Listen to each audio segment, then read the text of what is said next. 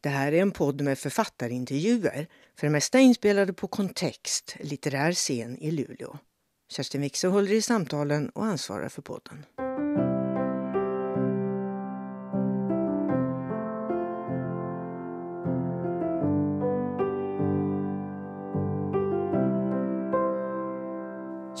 Grattis Maxim Grigoriev till Eivind Johnson-priset. Tack så mycket. Jag tycker inte att det är så svårt att se ett litterärt eh, släktskap mellan dig och Eivind Johnson. Alltså kanske framför allt det här med det här europeiska perspektivet. Men kan du se det här själv? Jag tänker också på det här med att lösgöra sig från det nationella. Kan du känna igen dig i det? Mm. Nej, men det, det som slår mig med, med Eivind Johnson, och förmodligen slår alla, är ju hans användande av myten, av det så att säga allmänmänskliga på ett sätt som är otroligt enskilt, otroligt privat. Det han ju hela tiden gör är att han skriver om såna här väldigt klassiska historier. Men han gör det som om de vore väldigt, väldigt privata romaner. Och det gör han ju genom att skildra en människa inifrån. Både utifrån men också inifrån. Och, och där tror jag det finns väldigt mycket att lära sig som författare. Hur, hur fungerar en människa i ett litterärt verk överhuvudtaget? Vad är liksom en, roll, en romanfigur för någonting? Det, det, det, här tänkte jag mycket på nu när jag läste om Strändernas svall och, och den här Krillonsviten. Att, att liksom han, har ju, han börjar ju båda böckerna med samma bild. Och det är en bild av då en man i det här fallet som, som står eh, och tittar på ett landskap och känner känslor och har minnen, erfar minnen kan man säga.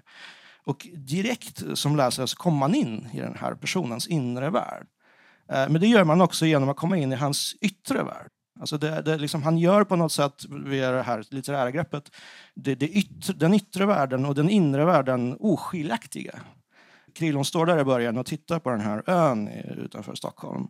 Och eh, han, han ser den faktiska ön, men han ser också den inre ön, den, den som finns i honom. De minnen som han liksom associerar sig med. På så sätt så liksom, liksom sugs man in i den här inre världen hos personen. Men jag kan ju tänka mig att just det där med bilden, med betraktandet, med iakttagandet, att det också, jag hör ju på din entusiasm när du mm. pratar om det här, att det slår an någonting i dig. För du är ju en, du är ju en iakttagare, du är ju en flanör.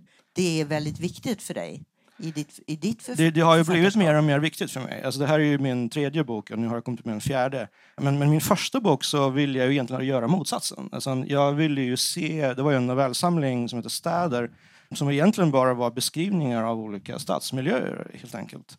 Och jag ville ju se liksom vad som händer i en litterär text om man tar bort människan. Mm. Vad är det då som återstår? Så om man bara har miljöbeskrivningar, vad är det då som återstår? Vad är det som återstår? Eh, det, det som återstår är ju tyvärr jag. Alltså det, tyvärr är det så att läsaren, eh, jag tror varje läsare som läser ett skönlitterärt verk vill ju läsa om andra människor. Mm.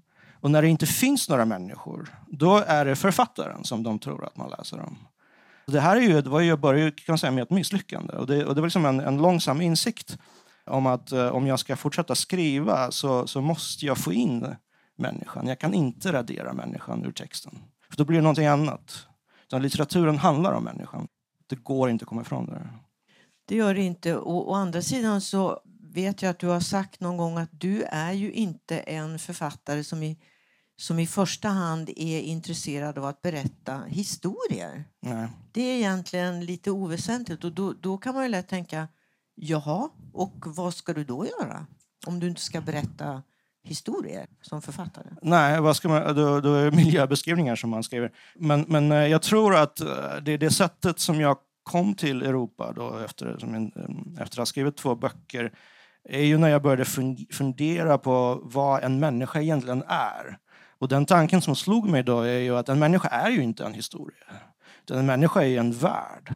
Alltså vi, det, det sättet som vi upplever oss själva på är ju inte en liksom, rak berättelse från A till O där någonting händer i början och sen så är det en konflikt och sen så slutar det gott eller ont. Utan eh, vi rör oss inom oss själva som om det vore en värld eller en stad eller hur, vilken liksom, metafor man nu vill använda. Men, men eh, den, liksom, de kopplingar mellan minnen som finns hos oss de är mer rumsliga än tidsliga. Och tid är något som jag associerar med berättelsen. Då, att liksom, det äger rum, det är ett händelseförlopp som fortskrider i tiden. Medan ett rum är någonting som bara står still, så att säga. Inom vilket man själv rör sig och skapar de här olika berättelserna. Europa är ju inte heller en kronologisk historia, så du har ju inte en rak tidslinje heller, utan det är det, det är liksom, den rör sig på olika platser. Den rör sig i Moskva, den rör sig väldigt mycket i Paris såklart. Men den rör sig också i minnen, den rör sig i historia, den rör sig inom de här inom exillitteraturens eh, värld och så vidare. Den börjar så här, jag vet inte. Alltså så börjar hela romanen. Och Nikita, berättaren, han är ändå en berättare, kommer att säga det många gånger. Vem är han, Nikita? Nikita är en, en, ändå en, en, ehm, kan man säga, en medelålders man som när han var pojke eh, flyd, rymde hemifrån helt enkelt eh, i, till Paris på, på ett sätt som han själv inte kunde förutse och inte riktigt förstår varför han gjorde det. Utan han liksom fick åka med på en skolresa till Paris när han var 14 och så liksom bara hoppade han av och stannade där. Och då träffade han den andra stora huvudpersonen som är Nina. Mm. Vi, ska väl säga, vi ska väl också säga att Nikita är inte du. Du, du är visserligen född i Moskva men du eh, hoppade inte av på en skolresa. Det nej, inte så du kom nej, det inte. Alltså det, Nikita är ju från Moskva uh, av den enkla anledningen att jag är från Moskva och det var, jag slapp göra research mm. uh, på ett sätt. Om jag hade gjort honom från Moldavien så hade jag ju behövt göra mycket mer research. Så det är klart att vissa liksom, minnesbilder som jag själv hade från Moskva hade jag kunnat använda i romanen. Och han liksom, genom hela boken och genom egentligen hela sitt liv då, försöker han liksom helt enkelt förstå vad det var som gjorde att han hoppade av och vad det innebär för honom. Har han blivit som han har blivit på grund av den här exilen? Eller är det så att, det var, att han gick i en exil för att han var den han var? Och det här jag vet inte är ju svaret, alltså, det vet man ju inte. Han vet inte. Det är väldigt mycket han inte vet kan man säga. Mm. Men också under tiden så har du, eftersom vi kommer att röra oss delvis med personer då som översätter och ger ut ryska exilförfattare så har du också närstuderat den ryska exilförfattarmiljön i Paris. Vad, vad gav det dig i första hand? Hela, den, hela det studiepaketet? Alltså jag ska säga, jag är ju född i Moskva, vuxen i Sverige och så har jag bott i Berlin. Och sen så flyttade vi till Paris, jag och min hustru någon gång 2010 eller så. Eh, och jag gick runt i Paris och jag visste ju att jag skulle skriva en bok som utspelar sig i Paris. Och det är en, menar, det är en stad som det skrivits väldigt, väldigt, väldigt mycket om. Eh, så jag tänkte så här, hur ska jag kunna var, var, var, ska jag finna min, min, mitt eget Paris? Så att säga? Hur ska jag kunna närma mig det? Och då hade jag redan eh, studerat den här ryska exilkulturen lite grann i Berlin, för det var ju det andra stora centrumet för den, den exilkulturen. Så att, eh, då skapade jag Nina som ett sätt att lära mig mer om den här exilkulturen. För att det som absolut mest utmärkande för den kulturen eh, var att eh, den var otroligt litteraturcentrisk. De, de, de såg på skönlitteraturen som det liksom absolut viktigaste som fanns för en människa. Och de skrev otroliga mängder, alltså alla de här. Och det var ju en väldigt intellektuell emigration förstås, för det var ju liksom efter revolutionen så att hela intelligentian i princip lämnade ju Ryssland och det som skulle bli Sovjet. Så att det finns enorma mängder material, det är väl det som jag har lärt mig, att det går ju inte att ta sig igenom det. Och det, och det är också ing, det är väldigt få som, som faktiskt överlevt på ett sätt som gör att vi läser dem idag. Utan... Nej, men precis. Men berätta då om Nina, för att mm. Nina är ju kan man säga kanske egentligen romanens eh, huvud, hjärta, ja, kan man säga. Hon är en otroligt svartsynt människa. Hon hatar allt. Hon hatar alla människor, hon hatar livet, hon föraktar i stort sett i stort sett allting. Och även fast hon då översätter de här exilförfattarna så föraktar hon de flesta av dem också. Hon Men, älskar ju Tsvetajeva, Marina Tsvetajeva. Ja, det är det enda hon eh, det, älskar. Det. För att hon är svart i sig, typ. ja, ungefär. Ja, precis. Men jag menar, jag tänker på, alltså romanen börjar ju då med att Nina, det är ingen spoiler för den börjar så, hon är död och Nikita har ärvt en liten lägenhet i Nice som är hennes. För eh, Nina var den person som tog hand, plockade upp Nikita han levde ju på gatan liksom. Så hon tog hand om honom helt enkelt. Och sen börjar han ju då fundera på vem var hon och så vidare. Men du måste berätta om Nina för att det är fruktansvärt roligt att läsa om, om Nina. Du måste ju ha haft lika kul. Alltså det är så svart så att det, det är såna fantastiska formuleringar. Du måste ha haft väldigt kul. Nej, men, äh, absolut, jag tycker det är en rolig bok. Alltså, den, det låter ju väldigt svart. Ja, men det- Ja, men det är en ja. mörk humor helt enkelt. Ja, Eh, jag tycker att. Nina är väldigt, väldigt rolig. Mm. Eh, och det var väldigt roligt att skriva alla de här rants som hon ägnar sig åt eh, i sina kontakter med omvärlden. Så att säga. Nina är ju eh, olycklig, men hon, vill in, hon menar inte att det är dåligt. Alltså, grejen med Nina är att hon vill försvara det här hatet och, och olyckan och ensamheten som helt enkelt är ett, eh, ett levnadssätt. Och det här är ju, är, utspelar sig i Frankrike som är ju känt för liksom, levnadsglädje, så att säga, joie de vivre. Eh, alltså att det, det liksom, där finns den kontrasten eh, som hon känner, som hon erfar i, sin, i sitt liv. Så att säga. Och hon lever i de här återstoden och kvarlevorna från eh, den ryska emigrationens eh, exilkultur helt enkelt. Och, eh, hon både hatar men också älskar dem. Alltså det, eh, hon, eh, det, är inte, det är inte så att hon är ensidigt negativt inställd till allting. eh. Man får ju, man får ju tänka, alltså det här är ju, en, det är ju berättat i jag-form av, Mm. av eh, Nikita som börjar sin roman med att säga jag vet inte. Mm. Så det här är ju så, som du säger ett sorgarbete egentligen. Alltså, han har precis fått veta att hon har dött. Hon har varit hans närmaste vän eh, under hela livet. Men, men också, det finns också en, en aspekt där som han känner att om hon inte hade plockat upp honom och hjälpt honom så hade han förmodligen återvänt hem, tänker han. Alltså han var 14 år och han liksom hängde där i Paris på gatorna i oktober när det var lite varmt så där, i några veckor. Och sen så träffade jag henne och så liksom blev han kvar. Han tänker sig så här att det, det är inte en entydig kärlek som han känner inför Nina.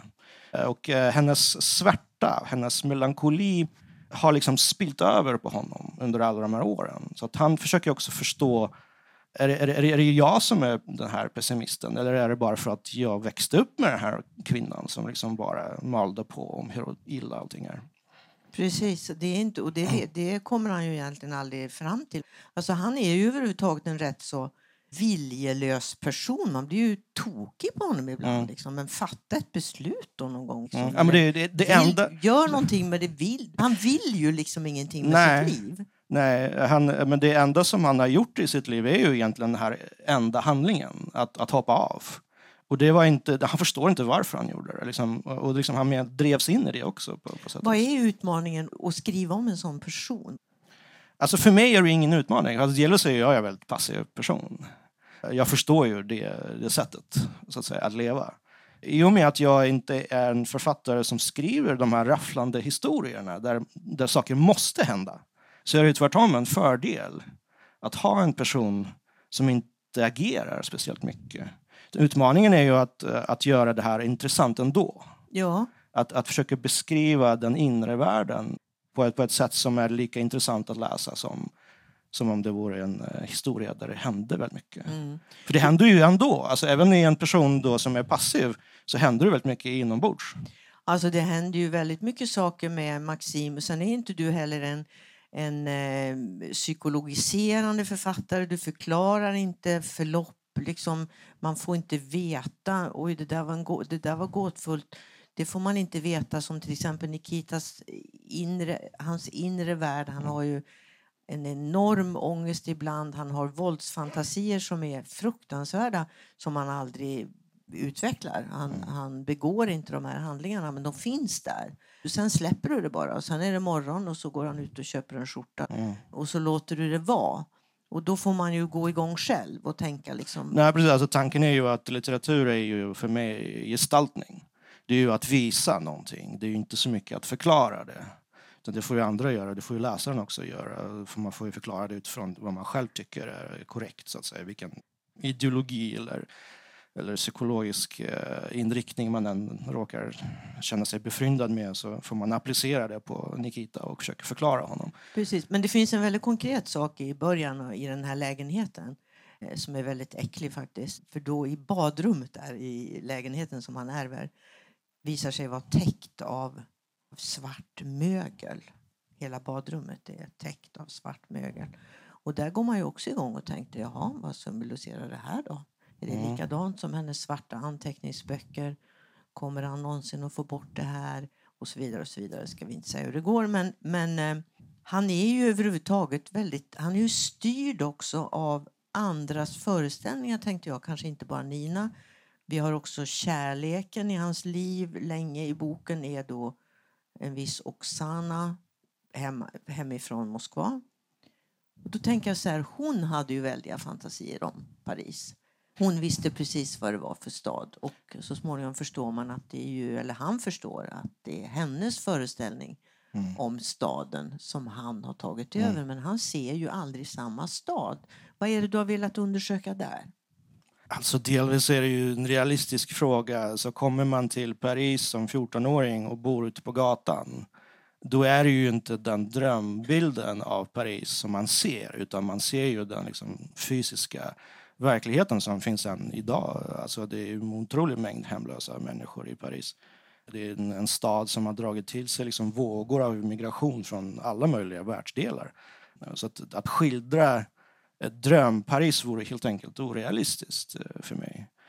Och det han ser, det här med migrationen tänker jag. Ja. Vad är det han ser i Paris? Vad är det han ser? Hur, han ser ju hur drömmen om Europa har liksom imploderat. Alltså, han, han ser ju båda, båda två, skulle jag säga. Precis på samma sätt som den här svärtan inte bara är svärta. Så ser han ju också, han, i Nina så ser han ju den här drömmen. Alltså, hon lever ju i en borgerlig lägenhet i Paris och ägna sig åt litteratur. Och egentligen bara, det är det hon gör. Hon gör ju ingenting annat. Och det är ju den drömmen som, som, man, som man växer upp med i Sovjet eh, på den tiden i en, i en någorlunda intellektuell familj. Att Paris är liksom centrumet för den europeiska kulturen. Det är där, liksom, där kan man ägna sig åt litteratur och konst utan att det är konstigt. Det är, liksom, det är, det är naturligt. Så att han ser den delen, men han ser också den andra delen förstås. Och det är ju naturligtvis de här ytterområdena i Paris och den här, hela världen runt den här ringleden och per, periferik eh, och, och de yttre liksom, förorterna där det liksom bor folk i skjul och, och där det ständigt kommer nya människor. Jag har ju, den fjärde, den här, nästa roman som jag skrivit om handlar om den portugisiska emigrationen till exempel. Och det var ju också så, det var ju precis samma sak. Alltså att på 60-70-talet så kom det liksom tusentals portugiser till Paris och, och byggde kåkstäder utanför stan där de liksom bodde i flera år. Det är också en del av Paris och det är, det är den del han ser också. Men jag har inte, jag har inte velat liksom... Det, det är politiskt. Men det Men finns det inget- inget Nej. budskap. Alltså det, jag ville ju bara skildra. Nej, det är ju inte heller någon tonvikt. Alltså de här, det är ju inte så att det här är en bok om eh, migrationen i Europa. Så är det ju inte. Men den finns ju med Precis, alltså när, när, skildringen. I när, när, när man talar om exil så är det ju lätt att det blir väldigt, väldigt teoretiskt och väldigt fint att man är liksom en slags kulturmänniska i exil. Men det finns ju en, en, en annan sida av exil som, måste, som också är en del av exilen, som också måste skildras tror jag. Alltså jag har försökt skildra båda så att säga. Mm. Vi har en tredje person som är rätt viktig också. Och nu, det här är ju lite svårt att uttala, jag kan Mm. inte ryska. Men Gresjebin. Grzebin. Det är, svårt, ja, precis, det är svårt att uttala även för en rysk. Alltså. Då. Eh, så att, eh, det, det, var så, den komiska poängen i att namnge honom. Grzebin. Ja. Ja. jag kommer säga fel kanske. Men han, han, är, han och Nina är ju då eh, vänner kan man säga. Han ger ut exilförfattare. Och han, har ju, han säger ju väldigt mycket saker om just det här med exilen. Jag tyckte det var intressant att han, för de är ju ofta väldigt olyckliga och skriver om hur olyckligt det är att vara i exil och ni känner igen det där. Han säger ju vid något tillfälle att vi emigranter har en tendens att tro att vår olycka har med exilen att göra. Men vi hade varit olyckliga var som helst. Ungefär så uttrycker han sig. Är det så, tänker du? när du har Jag tror att det kan vara så. Alltså jag tror att eh, man alltså en del av den här boken, som du säger, är ju att inte förklara. De vänder sig också eh, uttryckligen just mot förklaringen. Att så här, ja, men eh, en person liksom lämnar sitt hem och så blir de olyckliga och så längtar de hem. Och skulle de bara kunna komma hem skulle allt vara bra igen. Men eh, så är det förmodligen inte. Utan det jag vill att skildra är ju um, att det finns någon slags inre värld i varje människa som inte alltid behöver förklaras och som inte alltid är beroende av den enskilda omständigheten i vilken vi lever. Utan att det kan vara så att den enskilda omständigheten är beroende av vår, vårt inre. Men du, då tänker jag så här... Eh, jag menar, migrationen är ju en av vår tids stora händelser, så att säga. Det är otroligt många människor som lever, i, lever en exiltillvaro. Tänker du att man aldrig kan finna sig till rätta någon annanstans än i det land där man har växt upp eller det menar- som har präglat ens inre landskap? Eller hur ska man se på det? då? Alltså det, man måste absolut, eh, att, att man kan absolut göra det. Eh, Jag är inte olycklig kan, kan jag säga. Jag, jag bor ju i Paris liksom. Och jag bor ju inte där jag är född. Jag Nej. vuxit upp jag tycker det är otroligt fint. Vad krävs då för att man ska... Jag har inget svar på det. Jag vet att jag aldrig kommer att få några svar av dig, men jag ställer Nej. frågan i alla fall. Man kan, man kan ju Eh, fundera på det. Alltså Nina skulle ju säga att det krävs eh, just en inre värld. eh, Att Ja. man, man är sitt eget hem, så att säga. Man, man gör sig själv till sitt eget hem. Mm. Eh, Och det kan hon göra genom att ansluta till den här ryska exiltraditionen via då Grzeben som är på något sätt äldre, en äldre representant. Han är ju son till den allra första vågen av den ryska emigrationen. Han är liksom född i Frankrike han talar franska, lever i franska men han liksom ändå ser sig själv som någon slags arvtagare till den här långa traditionen. Och ni, det, är hans, det, det är liksom hans hem, kan man säga. Mm. Men sen ska man säga, alltså Nina är ju också fransyska. Alltså hon är ju, det sättet som hon talar på, eh, de här rantsen, är ju ungefär som man talar på. Fransmän älskar att klaga på saker. Och, och det, det får man ju, alltså det, på det sättet så liksom, Eh, hon är också integrerad i sin värld så att säga. Så att det, det jag velat skriva, jag vill ju inte skriva en, en, en, en bara mm, eh, enkel exilroman liksom, utan eh, Jag ville ju på något sätt eh, nedmontera själva exilbegreppet på olika sätt och se hur... Jag, menar, det, jag vet inte om det lyckas, men liksom på, på, på, på, på alla de sätt som jag kunde känna var, var möjliga att göra så vill jag liksom ifrågasätta det, men också gestalta det samtidigt. Jo, men det är väl exakt vad du har gjort. Nina säger vid ett tillfälle eh, om Ryssland att det enda charmiga med Ryssland är att det är ett land där allting ständigt tar slut men inget någonsin börjar. var det hon som sa det eller var det Marina Tsetaja? som Nej, det var nog hon. Det var Det Nina var som sa det. Ja, just det, det var hon. Ja. Nej, men alltså, hon gillar ju inte Ryssland och hon, jag menar, hon föraktar ju också Frankrike kan man säga. Eller hon föraktar ju allting, men, men Paris och säger att Europa har inte någon själ, säger hon. Alltså Ninas eh, centrala känsla är ju besvikelse. Ja, och då tänker jag så här, om man kan känna besvikelse, Mm. då måste man ju någon gång Mm. ha haft någon sorts förväntan på livet. Nina säger ju att man blir besviken på själva besvikelsen också. Eh, att, att hon ser ju besvikelsen, hon har ju skrivit det här traktatet eh, Ja, eh, om, om eh, besvikelse, som heter Besvikelse. Ja. Och så har hon liksom skrivit fler böcker, eller så här, fler manus som där det står besvikelser i plural. Då. Ja. Eh, eh, men hon menar ju att liksom, i den stora besvikelsen så finns det alltid en mindre besvikelse. Eh, på den större besvikelsen. Liksom, det var inte så jävla bes besvikelsen var inte så stor som jag hade hoppats. Så, så det är klart att hon, men hon är ju en, en sån här figur som, som man antar har, har känt väldigt stora förväntningar på livet. Och dessa förväntningar har inte infriats, eh, känner hon. Och det här får man ju liksom bara, det här vet man ju inte eftersom Nej. det är en jag-berättare och allt har ju, eh, får, filtreras ju genom Nikita. Då. Det är ju hans tolkning av henne. Så att vi får ju också ha en viss reservation för att Nina kanske var helt annorlunda egentligen. Fast samtidigt så får vi ju läsa hennes eh, Mm, svarta mm. anteckningsböcker om besvikelserna till exempel. Och Mm. Det är ju otroligt eh, underhållande. Och då, det är ju, hon satt ständigt och skrev liksom, i Mm. de där böckerna på, på kaféerna i Paris. Men jag menar, hon är ju... Alltså till exempel säger hon på ett ställe om Paris. Det enda man gör här är att äta och kopulera. Sen ägnar man resten av tiden åt att snacka om det och kalla det för kultur. Så här håller, går hon på liksom. Vi skulle kunna... Det var jätteroligt Ja, att skriva de här. Ja, liksom. Det- jag förstår det. Det var fruktansvärt roligt. Mm. Ja, herregud. Men ehm, ska vi kanske höra dig läsa någonting Mm. om Ni, Visst tog vi ut något avsnitt med Nina? Ja, där? precis. Ska jag låna den? Ja, men precis. Då var det sidan 177. Mm. Så vi får höra lite av eh, Maxim har ju blivit prisbelönt för den här romanen på andra sätt också. Och det handlar ju väldigt stor utsträckning av det här fantastiska språket som du har. Alltså. Eller olika språk ska jag säga, för det är olika språk i den här eh, romanen verkligen. Men det här är då ett exempel. Mm. Kanske just till följd av sin nostalgi var hon ointresserad av historia. När jag själv först insåg det om mig själv blev så att säga genom konfrontationen med Frankrike medveten om mina märkliga kunskapsgap vad gäller allehanda centrala europeiska händelser gjorde jag ett försök att prata med henne. Historia, sa hon. Georgie historia.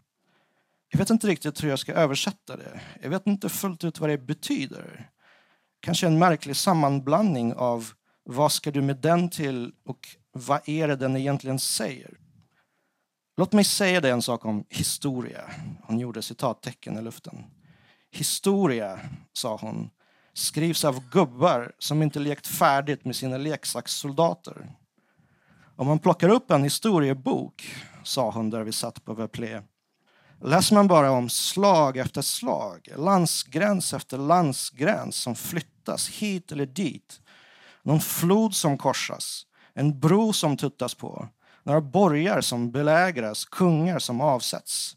Franker hit, hugenotter dit. Där har du hela din historia. Som om det vore det enda som hänt mänskligheten. Inför allt det som tilldragit sig, menade hon där vi satt på Vepler, står historieskrivningen maktlös. Det är den känslan som man hade i Bysans. Det är därför man skrev så förtvivlat, omgiven av mörker och barbari. Så fort en bysantier blir rädd plockar han fram ett skrivdon och börjar skriva. I själva verket, sa hon, om man betraktar det med riktig stränghet, som Lermontov brukade säga, har inget av det som står i historieböckerna hänt. Det är som om alla konstnärer i världen bara hade målat flodhästar. Plockar du upp en bok om Bysans så handlar det sida upp och sida ner, sida efter sida, bara om vilka stammar som de slogs mot. Var, hur länge, med vilken framgång. År 473 trängde man tillbaka vandalerna. Fem år senare anföll hundarna. Sen kom gotarna och perserna och allt vad de hette. Sen kom ryssarna seglande och härjade. Sen kom gotarna och perserna igen. Vem som var härskaren, vilka fälttåg han företog, hur många soldater som tågade ut, hur många som kom tillbaka. Vad är det för historia? Det är ingen historia. På samma sätt är det med filosofi, menade hon. Det är ett medvetet avsmalnande av den mänskliga erfarenheten, sa hon och lutade sig tillbaka i kårstolen. Ett val att bara fokusera på en enda sak och betrakta den som allförklarande. Historia, sa hon igen. Jag stirrar hellre på en tom vägg. Ja, ni, måste, ni, måste läsa, ni måste läsa Europa bara för att ta del av Nina. Hon skriver ju också i de här anteckningsböckerna där på slutet om minne som, som ett fängelse. Det är ett fängelse, säger hon. Men vi kan ju inte välja minnena. Kan vi skippa nostalgin i våra minnen? Det är en, en fångenskap, menar hon. Att ha de där minnena. Ändå är hon ju väldigt förtjust i sina egna minnen. Ja, det är väl både och. Ja. Det, det, jag menar, det, använder ju det, hon väljer ju den negativa metaforen. Så att ja, säga. naturligtvis. Naturligtvis gör ja. det. Sen ägnar du dig också en del i, i, i Europa åt ikonens hemlighet. Hur kom ikonen plötsligt in i det hela? Är det för att, eh, för att det handlar om Ryssland till del? Ja, alltså, eh, delvis så har det väl att göra med att en stor del av den ryska emigrationen var ju ortodox troende. Och, eh, just eh, tron blev väldigt viktig för dem som ett sätt att upprätthålla sin, eh, sitt kulturella arv. Då, helt enkelt. Men för mig så liksom, eh, jag blev väldigt fascinerad eh, av, mm, när jag läste om hur man målar ikoner, så blev jag väldigt fascinerad av att läsa om att man, man målar dem inte liksom som en bild, utan man målar lager på lager. Så att man, man målar ett lager och så lägger man på ett till och så lägger man på ett till. Eh, och, och, varje färglager har sin egen symbolisk betydelse. Och den här inramningen då som den ortodoxa ikonen slutar med, det här gyllene, det guld ska ju symbolisera gudomligheten. Då. Så att varje färg har... Eh, men, men tanken är då att, att, att jag skulle använda den som metafor för hur man kan skildra en människa i ett litterärt verk. Men människa är inte en historia, utan människan, man når fram till människan genom att liksom skildra de här olika lagren, olika skikten, som, både minnen och varseblivning, som finns eh, i oss och i vårt möte med världen. Nikita anser ju till slut i romanen ändå att han blir fri sina minnen, eller sin nostalgi när det gäller hemstaden i alla fall, Moskva. Mm. Att han gör sig fri i historien. Gör han det? Det, det, jag, tycker, jag tycker att det finns någon slags utveckling eh, i det här eh, porträttet av eh, Nikita. Och den utvecklingen är ju precis det som är själva romanen. Så han börjar ju skriva den här romanen när hon dör för att försöka förstå henne. Han börjar liksom från noll, med från jag vet inte. Och genom den här långa minnesprocessen så, så får du ju ett terapeutiskt verkan kan man säga. Och det vet man kanske alla som har försökt skriva om sina minnen. Att eh, ju mer man skriver ner dem, desto mindre minns man. De liksom, och i synnerhet i skönlitteraturen. Ju mer man skriver om sina egna minnen som om det vore en annans minne, desto mindre egna blir de. Alltså man, liksom, man ser dem utifrån mer och mer. Eh, så att på det sättet så frigör man sig från minnet. Och det är väl det han gör också. Men han gör det tror jag genom att inse, alltså jag tror att han ändå kom till en insikt och den insikten är ju att det, han är ju hon. De är ju samma person egentligen. Han, liksom, han förstår hur mycket hon har betytt för honom. Eh, och han ser sig själv i henne och också henne i sig själv. Och det gör honom ju också ibland fullständigt rasande. Mm. Eh, han både hatar och älskar ja, Det finns ju en uh, väldigt hemsk scen där han liksom föreställer sig hur han ska liksom slå ihjäl henne. Det var väldigt svårt för mig att skriva för att jag utvecklade en sån otrolig kärlek till Nina. Liksom. Det, var, det var obehagligt att skriva den. Ja, det, det, det, finns ju det här liksom ständiga pendlandet hos honom mellan att, att liksom ta emot någonting och, och samtidigt ändå liksom våldsamt stöta bort uh, den andra personen eller världen eller vad som helst. Men du, det, det där med ikonerna då som du beskrev förut, för det är också nästan som ett återkommande mantra i, i romanen. Det här, uh, det är inte vi som tittar på ikonen, den tittar på oss. Vi är så att säga betraktade mm. av Gud när vi tittar på en ikon. Mm. Och, och det, eh, det, är en del av det. Eh, alltså jag, jag, kan ju ganska lite om ortodox teologi, så att säga. men jag, det, det, här har jag ju förstått, det är en del av den. Att äh, mötet med ikonen handlar inte... Ikonen är inte bara en representation av någonting som finns, utan det är en representation av någonting som vi inte kan se. Hur ska man då kunna representera det? Men, men själva meningen, poängen med ikonen är ju att du, du ska känna dig sedd.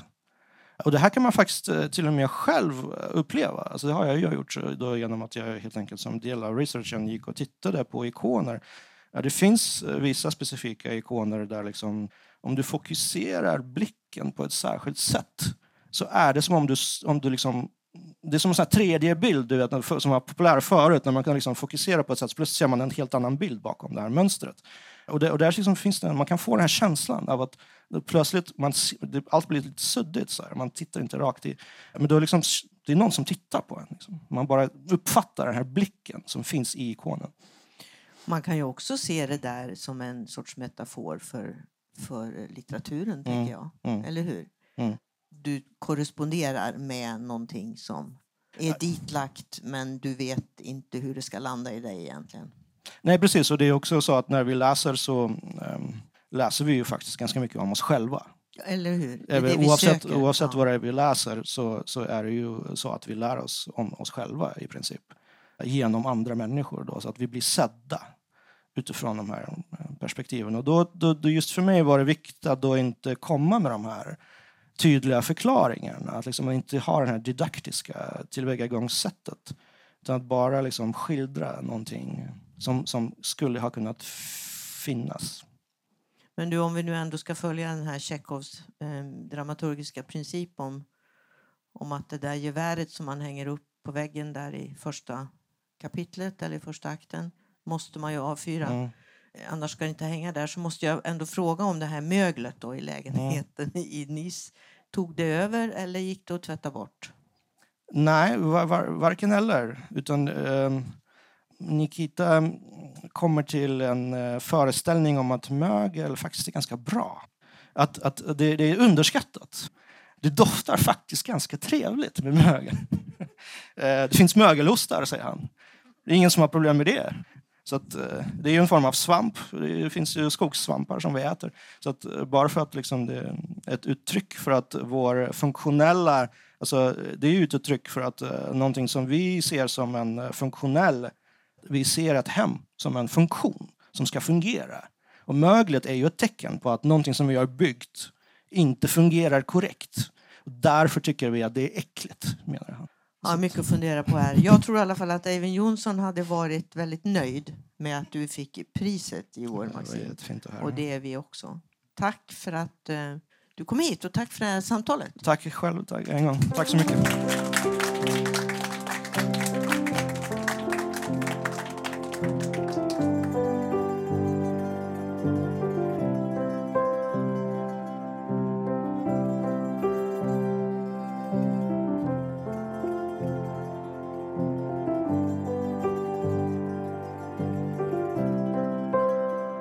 Kontext Podcast produceras i samarbete med Kontext, litterär scen i Luleå.